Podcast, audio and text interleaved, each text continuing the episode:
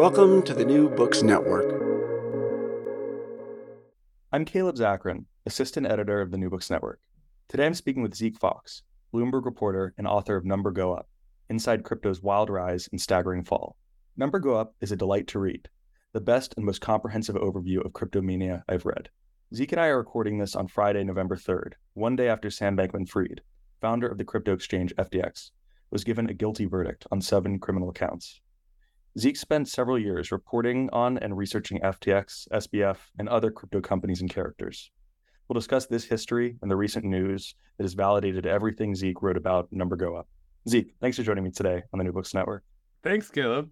Yeah, it's uh, you know th- this is a perfect timing. I was uh, really pleased that uh, that we were able to to talk just after uh, the verdict. So there is a bit of a conclusion, uh, not that you write about in the book, but just to the story that you tell.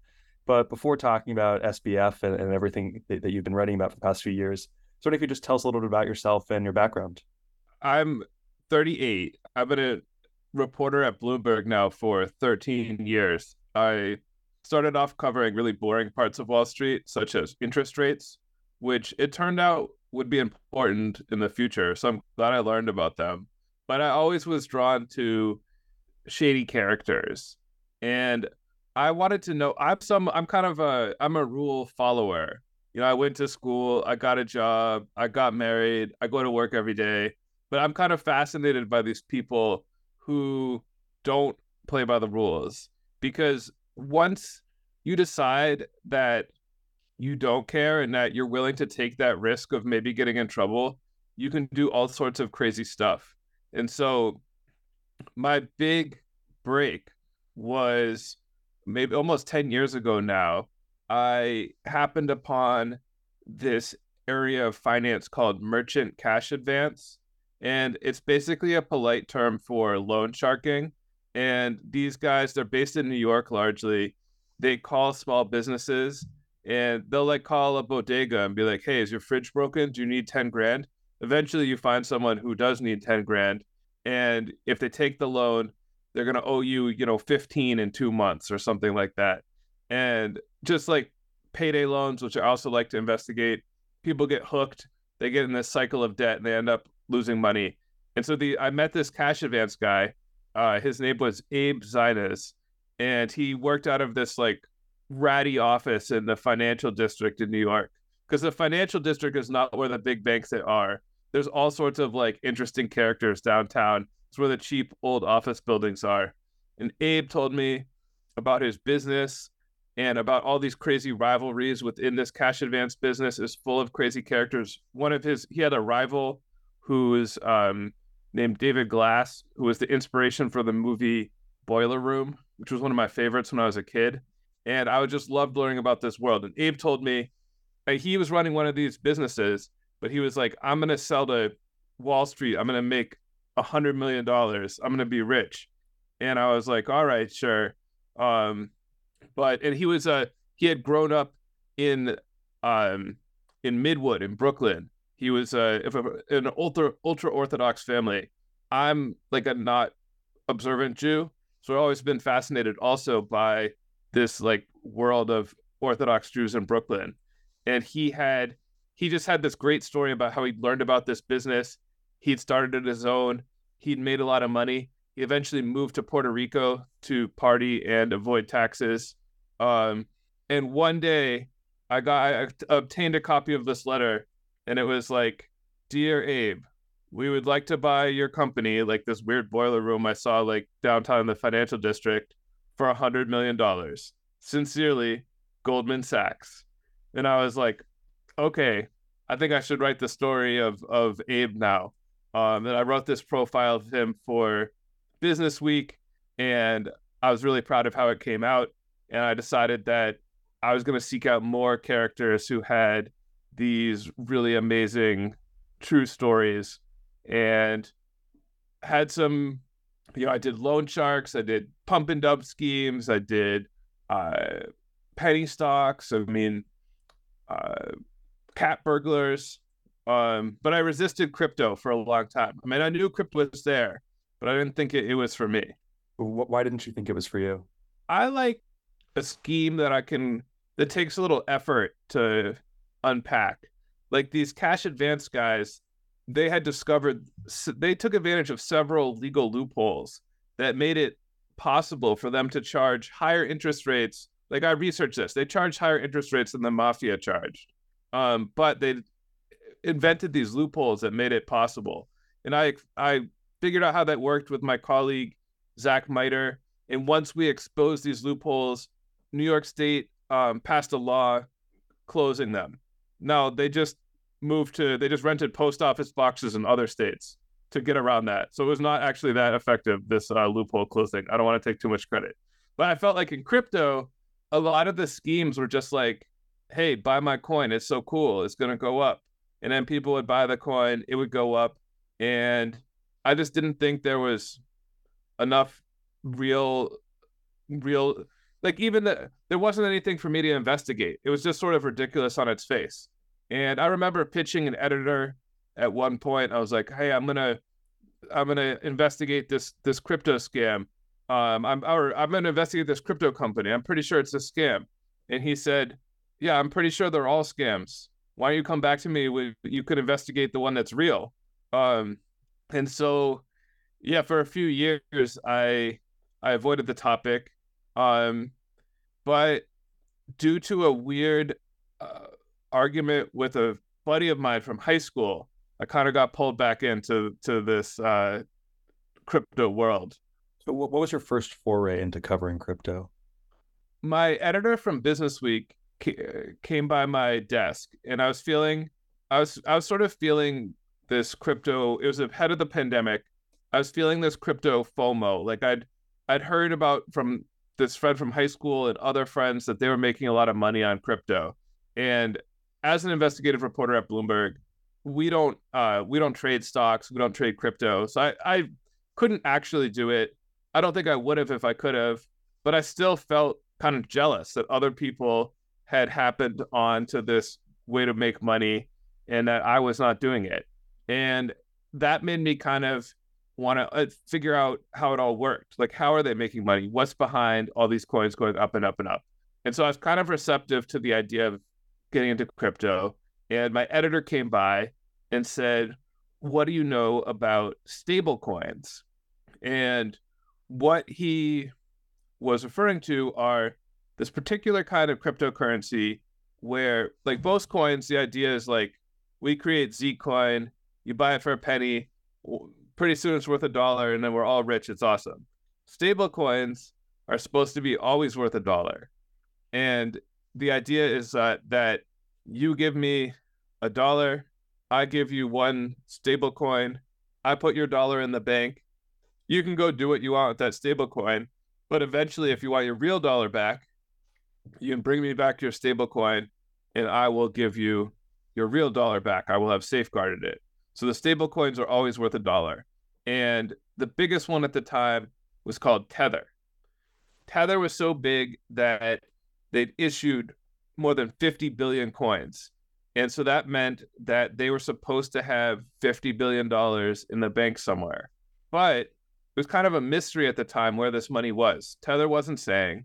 And Tether was a pretty mysterious company. And even just like a cursory search online revealed like a, a ton of red flags. So it seemed to me like the kind of mystery I could get into. There's uh, all I have I don't need to understand how the blockchain works. I don't need to argue with some sort of Bitcoin zealot who's never going to change his mind. I just need to find these $50 billion or maybe not find these $50 billion and expose that. So I thought, you know what? Let's take a run at it. Let's try and solve this this tether mystery. And it turned out to be like the greatest assignment I've ever received because uh, I'm still working on trying to solve this tether mystery, and it took me all the way around the world. I met some of like the weirdest characters that I've ever come across, and yeah, I realized that I was totally wrong about crypto, and it was full of the kind of weird people that I like to write about. And investigating it turned out to be the like adventure of a lifetime. Um, and I, I should say like this is my first book, and I've always wanted to write like a really exciting nonfiction book but I never felt like I had found a story that merited like a full book treatment until I came to crypto. Yeah, no, there's there's so many characters, so many people. I think Sam Bankman-Fried, uh, you know, who's who's probably you know at this point the most famous crypto person, uh, really is the tip of the iceberg in many ways. Just to to continue on the, the tether thread, because I think that you know your investigation of tether and starting it with tether with stablecoins is really important to understanding. Uh, you know when it ended up happening with with FTX uh, but but can you get a little bit into into Tether, the people behind Tether, uh, their personalities, uh, and and why they were doing what they're doing, and also where were that 50 dollars fifty billion dollars that you were looking for? One of the people who first come came up when I was looking into Tether was Brock Pierce, and he's often described as the founder of Tether. It turns out there's a big dispute over who came up with the idea for Tether, and it's kind of hard to say, but he definitely deserves a lot of credit and he was a former child actor. If you like a successful one, if you've seen the movie The Mighty Ducks, he plays young Gordon Bombay in flashback. He misses a penalty shot. Yeah, but he he he had uh, he was kind of like a B list Macaulay Culkin.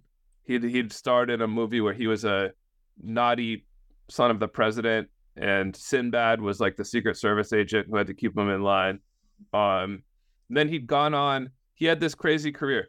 I love guys whose resumes like where like you could just sort of give their resume and that's like a story in itself.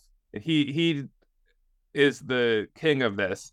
So I mean, first off, um, he'd run for president. Akon, singer who I really like, um, was his campaign manager technically. Um, he dresses like Captain Jack Sparrow. He talks in riddles. Um, basically, like if we were making a crypto TV show and we invented this Brock Pierce character, you'd be like, I don't know, it's like a little too on the nose. He's like the crypto guy that you would make up. Um, but he had like in the early years, Bitcoin was sort of like a thing, like a weird hobby for nerds kind of like ham radio or something. And there wasn't like the same drive to get rich. There it it was uh more of like a curiosity. And Brock Pierce around 2012, 2013, he came into that crypto world. His most recent venture at that time had been um World of Warcraft item trading company or EverQuest. These were like massively multiplayer online games and there a real economy had developed for like rare swords or armor in those games. And people in poorer countries had uh, started playing the games like grinding it out spending hours and hours playing the games to earn digital gold. And brock pierce had set up a company to like it's like a middleman to buy from these gold farmers and mostly in china and then sell to Western players who want to take shortcuts and jump ahead in the game. He'd made a lot of money on this digital gold company. So, like, when Bitcoin came around, he was like, Hey, I know that fake money can be a real good business. I, I, let's, how can I get involved? And he was actually one of the first kind of venture capitalists of crypto because just nobody thought this was like a area for businesses. It was just like, like some kind of fun techie thing. And so among the many businesses that he incubated in those early years was Tether. Now, of course, Brock also a great interview. He I asked him like how did you think of Tether? And he said to me, I'm a doula for creation. I only take on missions impossible. And he talked about Tether as like a way to save the world. Uh, but what it really was was in those days, it wasn't really it wasn't that cryptocurrency was illegal, but it definitely wasn't like 100% legal either. It was in like this gray area. And banks didn't really want to deal with cryptocurrency. So if you had like a cryptocurrency exchange or cryptocurrency trading firm, if you went to Bank of America and said, I'd like to open a bank account, they might say, no, we don't want your kind here. So a lot of the exchanges, especially, had trouble with this. Tether the idea was that if, if these crypto exchanges, if you think of them as casinos, Tether is like, we'll be the chips. we'll take this role on. People can buy tethers from us.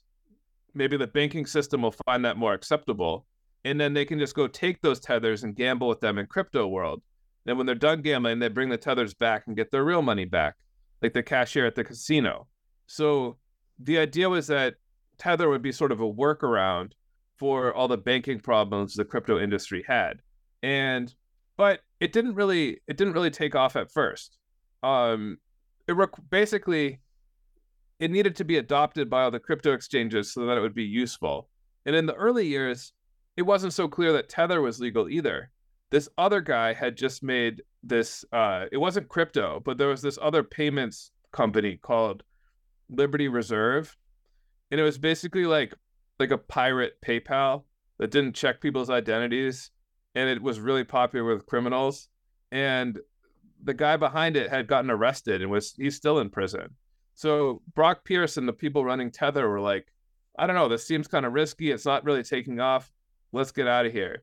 And they sold it to another group led by Giancarlo Devasini, a former plastic surgeon from Milan. And so when I went to go start my investigation, I quickly learned that, you know, Giancarlo was the man in charge of Tether. He was the one I was going to have to get to if I wanted to find out what was up with Tether. So Tether, you know, someone goes, they buy, let's say they buy 10 Tether with $10. Where does that, where do those US dollars sit? What are they, are they just sitting in a bank account? Are they investing that money uh, that, that's sitting there like a, like a, like a bank would? What, what happens to that money? The idea that most people have with in this in is that Tether would be doing something very safe with it, maybe just sitting it in a bank account. Um, but at the time I started looking into it, Tether had been sued for lying about its reserves by the New York Attorney General. It had been found pretty convincingly to have lied, at least in the past, certain points in the past. So I was like, I don't know if I can believe what Tether says about this money let's try and figure it out. And one of the first big clues I got that Tether might be doing something a little trickier with its money came at Bitcoin 2021 in Miami. It was I just gotten the assignment, and luckily, all the Bitcoin bros were getting together at a big conference in Miami, and so I flew down. Um, it was the first big conference after COVID restrictions were lifted. And uh, side note, even though there's like 10,000 people in this warehouse, I did not get COVID. So I became convinced that that meant I would never get COVID. I was maybe COVID proof. No, still got COVID like right after, but um not from the Bitcoin bros. Um so I met this guy there, uh Alex Mashinsky. He ran this company called Celsius Network. And Tether was an early investor in Celsius. I had seen that, so I had arranged an interview with him because the Tether people weren't talking. So I was like, let's just try and talk with everyone in their orbit, see what you learn. So Mashinsky, he always wears these. Uh, he was a big self promoter. He was at every conference pushing Celsius Network. He wore these T-shirts that said "Unbank yourself," and he pitched Celsius as like an alternative to mainstream banks, which he said were ripoffs he's like, at Celsius, we pay you the interest. We're not like the greedy bankers. You can get 5%, 10%, 15% at Celsius. The bankers could pay you that much, but they don't want to. They're just using it to buy yachts. And so I sat down with him and he gave me this pitch. And I asked him, aren't interest rates right now, like I said, interest rates are important. Um, aren't they like benchmark interest rates around zero? Don't you have to do risky stuff to earn 5 10 or 15% and he was like no no no no no. And he had this whole long thing about how it was actually safer. They weren't doing anything crazy. It sounded very fishy. Um but he said he said to me somebody's lying. Either the banks are lying jamie dimon at jp morgan is lying or celsius is lying. And i i i was kind of shocked that like I didn't know much going into this interview. I was kind of shocked that he had he told me he had 20 billion dollars. And I'm like, with that business plan, wow. Like uh and I marked down in my notebook. I'm like, when you get I know you're after Tether, but put this down for like next on the list. But the problem with crypto is like almost everyone I met I could have. It was time to put them on the list. At that same conference, I met Sam Bankman-Fried, um, who is not quite so famous yet. But um, one thing that Mashinsky told me is, I was like, you know, do you do business with Tether? And he was like, yeah, Tether's great. Um, they actually gave me a loan of like one or two billion tethers, and I pay like six percent interest on that loan. And so I'm thinking, I mean, this company Celsius sounds pretty risky, and it's borrowing money from Tether. That might mean that Tether is putting its coin supposed to be super safe, but if it's in giving the money that it's holding for people to investing it in Celsius, maybe Tether's not so safe. Um, and I got some other clues as I looked into it that made me think that there was reason to be a bit worried about about Tether and its backing. But amazingly, even when crypto started to crash, Tether held up great uh, because I I had thought that Tether was really vulnerable to a bank run where let's say Tether let's say there's some news that Tether lost money to Celsius. And let's say Tether's supposed to have 50 billion, but now they only have 49 billion. That could set off basically like nobody it's like a game of musical chairs. Nobody wants to be in that last missing billion. So even if Tether took a small loss, it might be in everyone's interest to just dump their tether and get out. Um, but that didn't happen. And when all of crypto crashed, Tether stayed strong. And even when Celsius was to be a and was not able to pay back that loan, it turned out that Tether had taken Bitcoin as security for that loan, and they said they were able to liquidate the Bitcoin, pay themselves back without um, without taking a hit. That that's yeah, that, that's pretty unbelievable. Um, that they were able to withstand that. I I, mean, is, was there is there any way to ensure that each tether produced was can you know does actually have a, a real dollar that went in backing it? Like, couldn't they just, if they wanted to, because there's no regulator, they could just make new tethers without anyone knowing? Basically, yes. And they don't have a great track record for honesty. Um, however, they've gotten this far, and I'm going to bring up interest rates again. Benchmark interest rates have now gone up to 5%. So, where in the back when I started, in order to earn any money, Tether had to do kind of crazy stuff like lend money to Alex Mashinsky, the Celsius huckster. But now they can just stick all their money in US treasuries. Tether doesn't pay interest to coin holders, and they're collecting 5% interest with really safe investments. So Tether actually, then they say that's just what they're doing. So if you believe their numbers, they're now clipping a billion dollars a quarter in profit. It's like a small operation. It's pure profit. And they're more profitable than Nike, one of the most profitable companies in the world. And Brock Pierce has since left, but Giancarlo, a great character in his own right, is a billionaire. Other people associated with Tether would be billionaires. And if hypothetically Tether had, say, printed a billion extra coins in the past, they could now back those up with the profits that they're earning.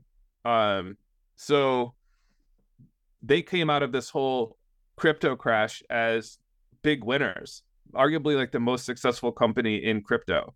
One of the uh, virtual places that people, crypto enthusiasts, tend to gather was Twitter, uh, now X, but but back then it was Twitter, and it was run by by Jack Dorsey, uh, who himself is a big crypto fanatic. So you know, why is Dorsey such a big crypto fanatic? And, and can you get into just a little bit some of the general political, economic views of crypto boosters? So, Dorsey, I don't know what his motivation is, but he um, specifically is a Bitcoiner.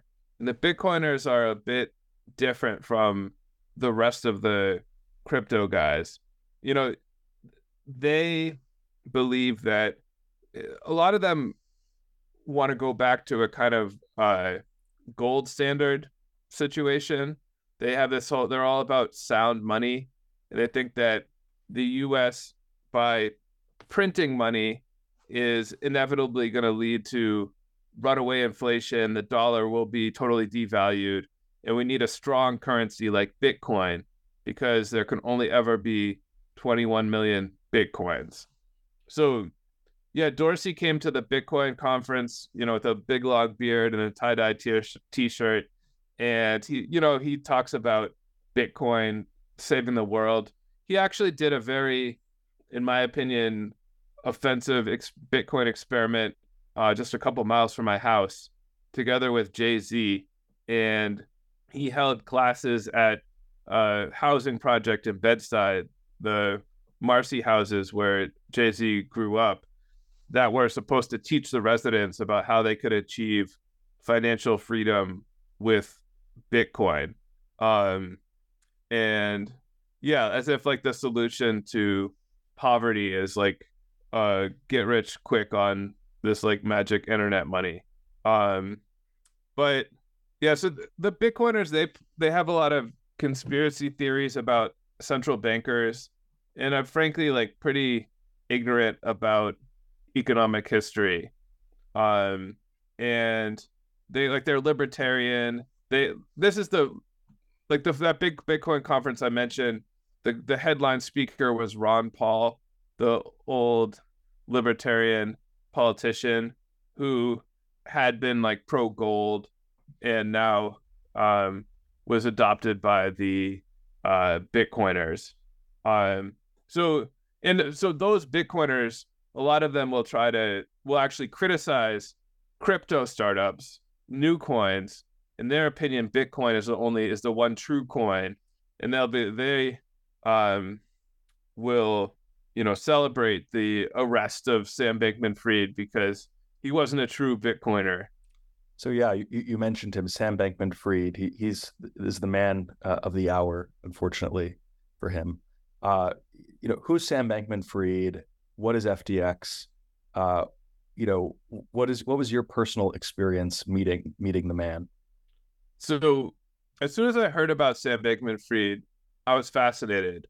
He had this amazing origin story.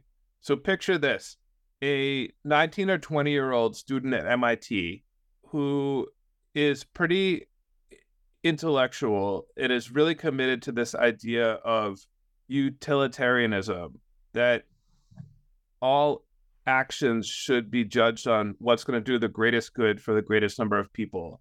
And he was trying to find what was his greatest good. What could he do?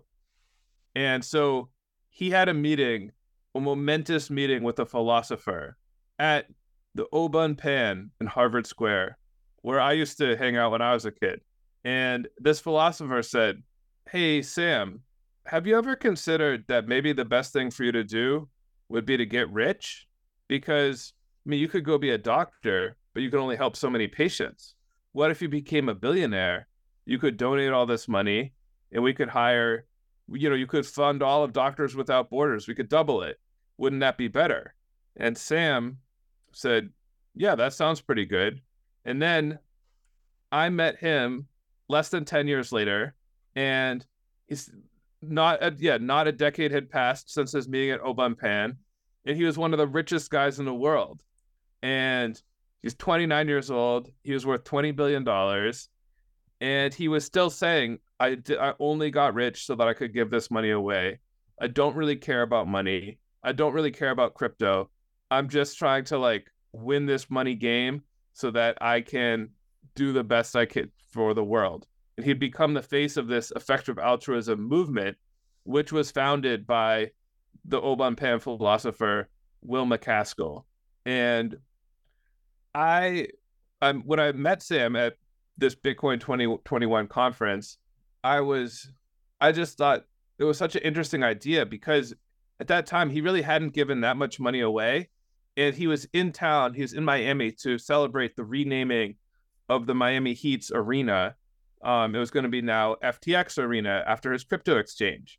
So I was thinking the real thing to investigate about Sam Bankman Fried is will he give his money away? Is he going to live up to his plan? And I also thought it was fascinating that he was really dedicated to doing good for the world, but or or so he said, but he was running this crypto exchange. And I was really skeptical of crypto. And so I thought that if he's encouraging people to go trade crypto, he's encouraging people to go lose their money. And even if you think crypto's okay, um, even on the stock market, day trading is a losing strategy. So if you're, t- he was taking out Super Bowl ads that are basically like, go gamble on crypto, don't miss out. And that seemed a bit incongruous with his goals as an effective altruist. So I thought he was a really intriguing character. And I wondered if he was some kind of Robin Hood who was basically like, yeah, I'm to, I'm to get these first world crypto gamblers to trade on my exchange and I'm to collect all the fees from their dumb trades and I'm to go give that to you know people in Africa so buy them bed nets to prevent malaria. That's like a favorite uh, cause of the effective altruists. Um, so conveniently, well, one of the reasons I also wanted to get to know him is he was one of the biggest users of Tether. His hedge fund had bought something like 30 billion tethers. So I after meeting him in Miami, I decided to go down to the Bahamas. Uh, he had he eventually he was in my, he lived in Hong Kong when I met him, and they had a horrible COVID quarantine, which is part of the reason he moved to the Bahamas. So once he moved there, I was like, okay, I'd love to go hang out there, see what this guy is all about, see if I can figure out if he's sincere, and check out FTX, which is supposed to be, you know, the most legit, fastest growing crypto exchange. So right after that Super Bowl, I flew down there to profile him for Bloomberg. And what what was that like? That experience of profiling him?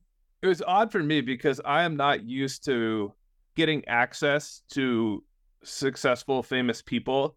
Like my thing would be like hanging out at these gritty offices in the financial district and talking to like loan sharks about the other loan sharks. Um, I'm not used to like spending time with billionaires. Um, but it's Sam. If he had research, I don't think that he did.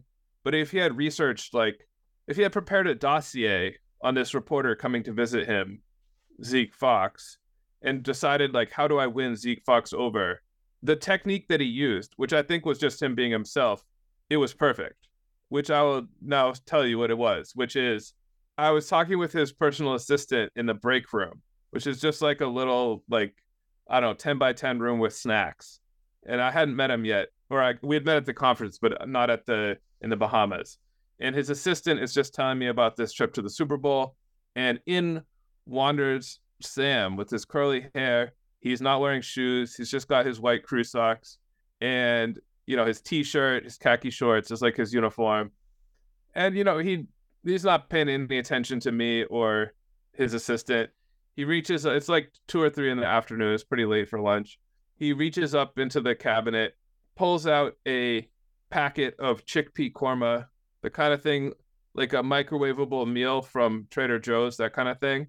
Does not microwave it, which is pretty gross. You've got to heat those things up. Um, and then just starts spooning it into his mouth.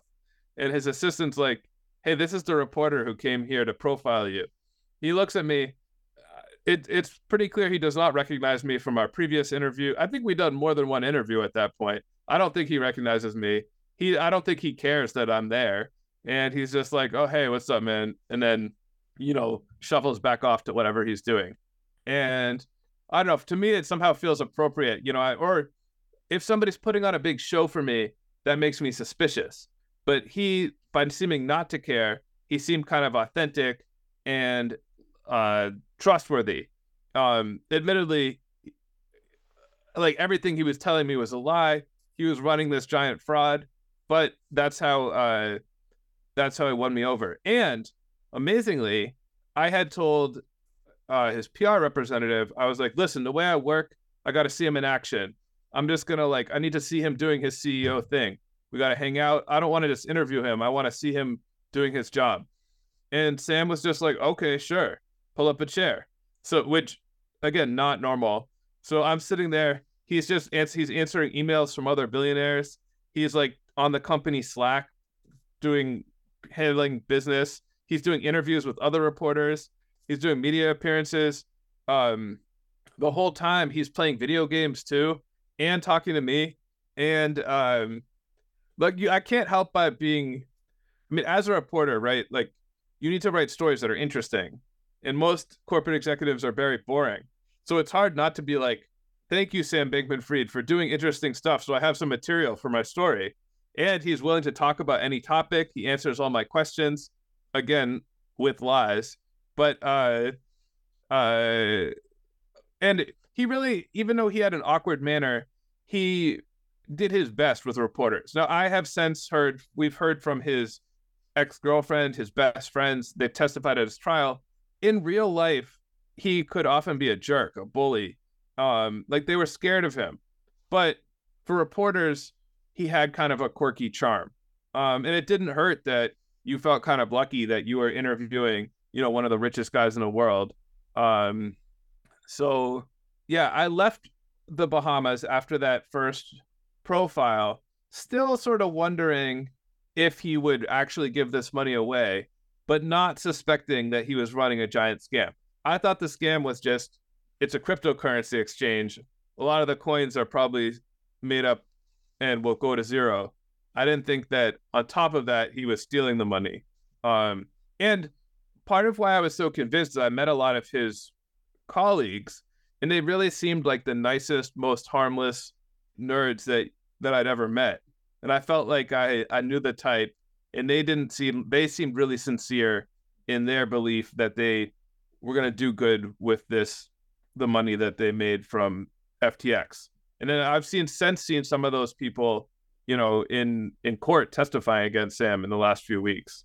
So yeah, could you talk a little bit about that experience of seeing Sam in court and also, you know, what exactly was it in your book that was used as evidence to help convict him?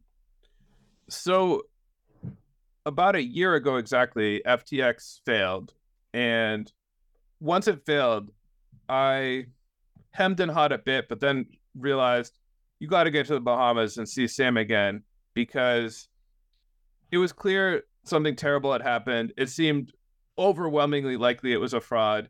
And basically, it was pretty clear things were going to play out like this. He'd get arrested, he'd get charged, he'd go on trial, and I would, he'd start to be more careful about what he said. So I was like, get down there and interview him. So uh, I stayed up late one night and sent him a message because I knew he kept odd hours. And I said, he, he loves to talk about expected value. And I still want to ask him this question. I felt like we didn't get to talk about this honestly because of the situation he's in. But he so he believed that you should make all bets that have a positive expected value. And so what that means is like a coin flip is a zero expected value. 50-50 you win, you lose. But if the coin comes up heads a little bit more often than it comes up tails, then that's positive expected value and you should flip the coin. And just because the coin comes up tails and you bet heads, that doesn't mean it was a bad bet. You might have just got unlucky. So I was like, hey, Sam, okay, FTX just collapsed. Did you make a mistake or were these all positive EV expected value bets and you got unlucky? And he was like, oh, that's an interesting question. And then I was like, okay, cool. See you in the Bahamas like tomorrow. Bye. Um, I flew down there and he eventually let me come up to his $30 million penthouse. We talked about this for hours and hours. And the thing he said a couple of things in that interview that I think were problematic for his case. And one of them was at the center of the fraud is that customers sent money to FTX. They thought their money was at FTX and was being used for like they'd look at their FTX account and they'd see, oh, I've got a thousand dollars in it. And it turned out that was not true actually that money had been sent to Sam's hedge fund, Alameda Research, which used it for gambling. And so when I'm talking with Sam, he's like, well, listen, uh, a lot of traders at FTX used borrowed money. This was just part of the program. No one should have been surprised that Alameda used some borrowed money. But this didn't make a lot of sense because Alameda borrowed so much money. So I was like, listen, Sam, did like Alameda really play by the rules or did they have special privileges? And he said to me, there was more leeway.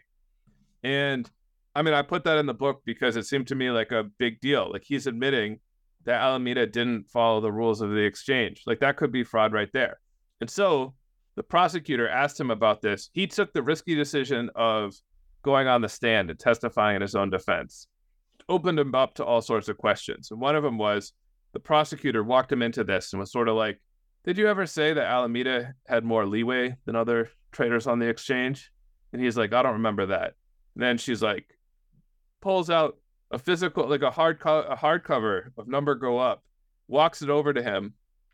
The defense objects, overruled, and she has him read that part of the book to see if it, and then asks him, "Does that refresh your memory about what you said?" And he says, "No, I still don't remember."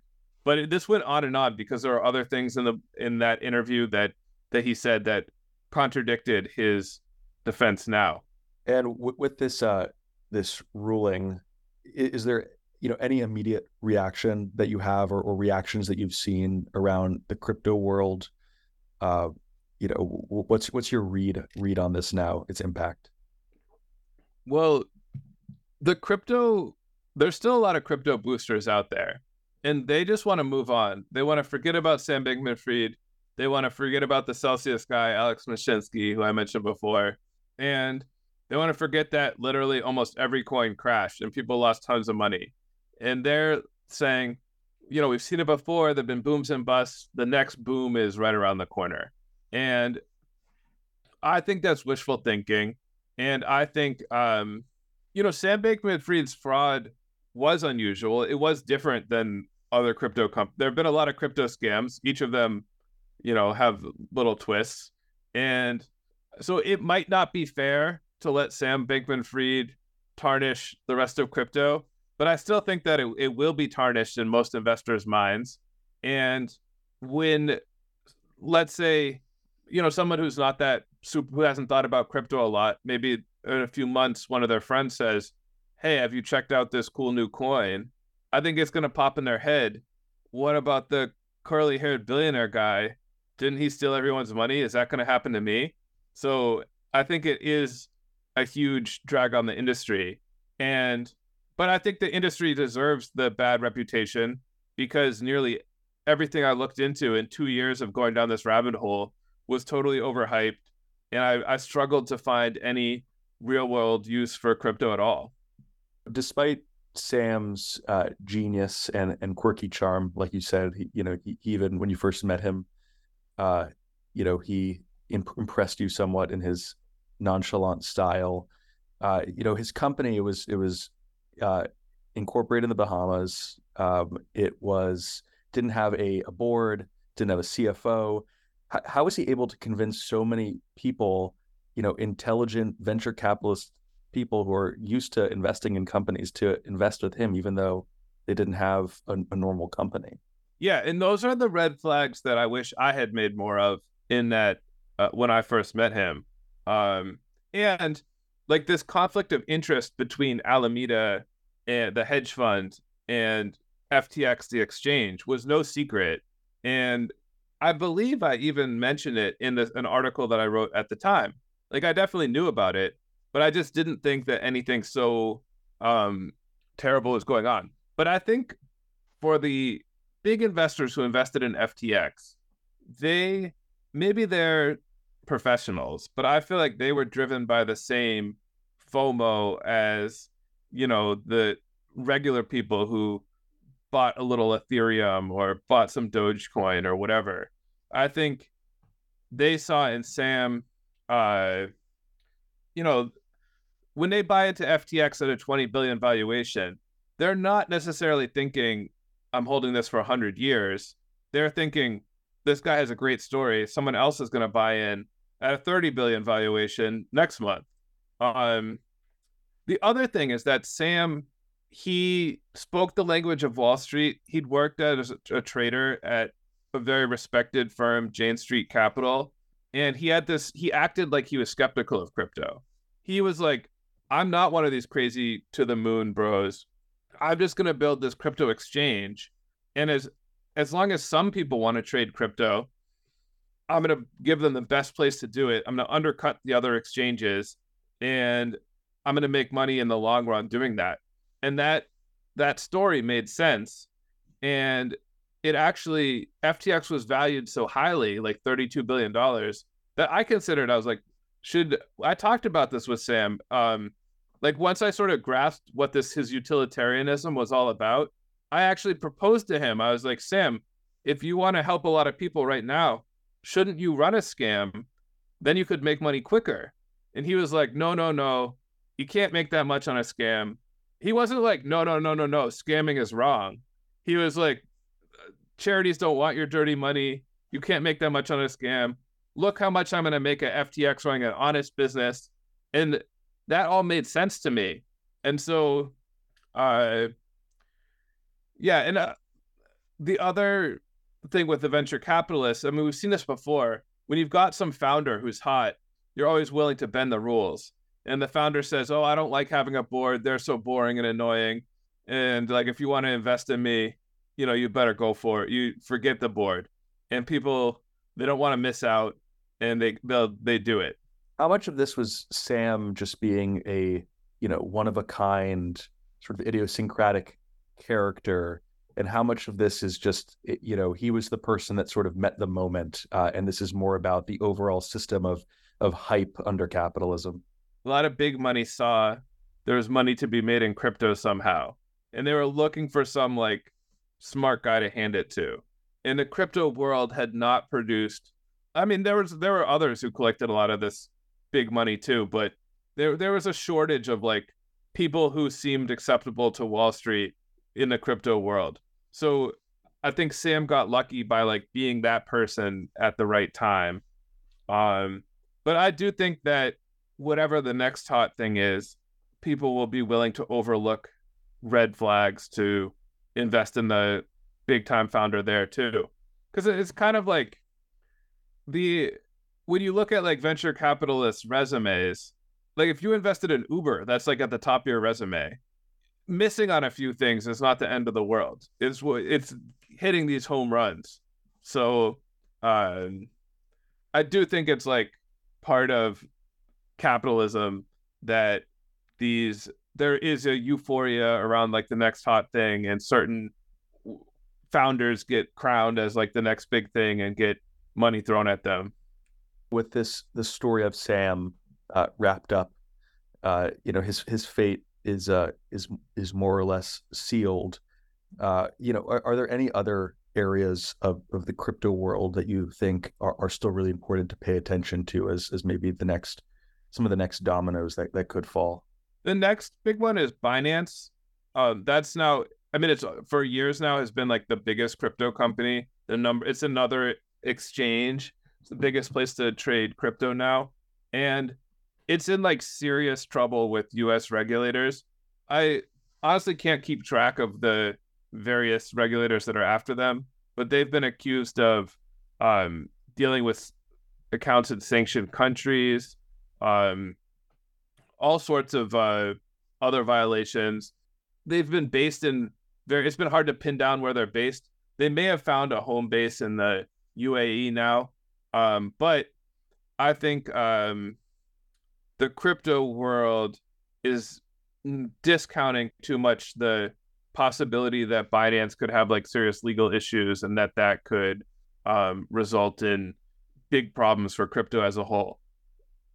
Well, you know, I look forward to to seeing your future reporting uh, on these topics. I'm, I'm sure you, uh, you know, you, will have a lot, a lot more to say.